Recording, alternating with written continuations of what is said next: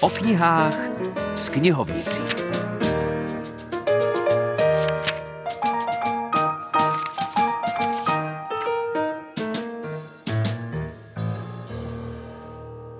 Dobrý den přeje redaktor Filip Černý a knihovnice z Táborského husického muzea Monika Vlasáková. V uplynulých týdnech většina z nás sledovala boj hasičů s největším požárem v dějinách země v Národním parku České Švýcarsko. A tak tématicky tu dneska máme knihu od publicisty Josefa Nitry nazvanou Pompěři, požárníci, hasiči. Nemá cenu mluvit sáhodlouze o téhle výpravné a objemné publikaci, která se zabývá historií hasičů u nás a je plná informací a úžasných fotografií.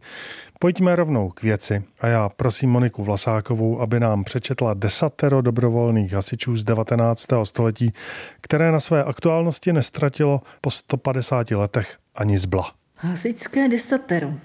Za prvé, nehledej v dobrovolném sboru hasičském ni zisku, ni slávy, nýbrž jen povinnosti bratrské pomoci v neštěstí. Za druhé, jsi hasičským dobrovolníkem, buď jim celou duší a celým tělem, nemáš-li dobré vůle, nejsi dobrovolníkem a jsi dobré věci na obtíž. Za třetí, buď obětavý a statečný, ale jednej vždy s rozvahou, zbytečně nevydávej se v nebezpečí a dbej v činnosti hasičské svého zdraví. Za čtvrté, jsi činovníkem, Nevypínej se nad jiné, ale pamatuj, že ti, kteří tě zvolili, očekávají od tebe činnosti zvýšenou a všechny předností těla i duše. Za páté, bratry své považuj za rodné, sily vzdělanější, nepohrdej jimi, ale hleď se jich povznést. Za šesté, Pamatuj, že na hasičském dobrovolníku se žádá povaha přímá, šlechetná a vlastenecká, v pospolitém jednání počestná a vlídná. Za sedmé, užitečnost hasičského zřízení dokazuje se lépe skutky než slovy, ale zájmy hasičské dlužno vždy a všude slušným způsobem hájit.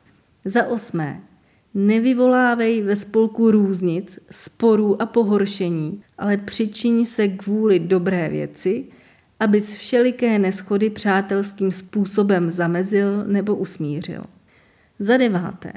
Máš-li na sobě čestný stejnokroj hasičského dobrovolníka, pamatuj, že nevhodným způsobem a chováním nespůsobíš hambu jen sobě, ale zařízení jehož odznak nosíš. Za desáté, Jsi členem hasičské dobrovolnosti, pak se tímto desaterem řiď a pak budeš dobrým hasičským dobrovolníkem. Tolik dobrovolnické hasičské desatero z knihy Pompěři, požárníci, hasiči.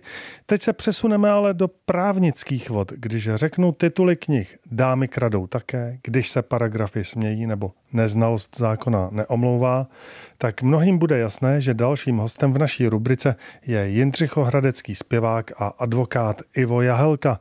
K mikrofonu si ho pozvala Eva Kadlčáková, které Ivo Jahelka prozradil, že se dal po pauze do psaní písňových textů z právního prostředí. Ty příběhy jsou opravdu jaksi velmi, řekněme, pestrobarevné tak je tam třeba příběh z psího útulku o pitbullovi jménem Jerry, který byl rok ve vazbě držen v tom útulku, neboť pokousal jistou dámu na kolečkových bruslích, která do něho narazila na procházce, porazila mu pána.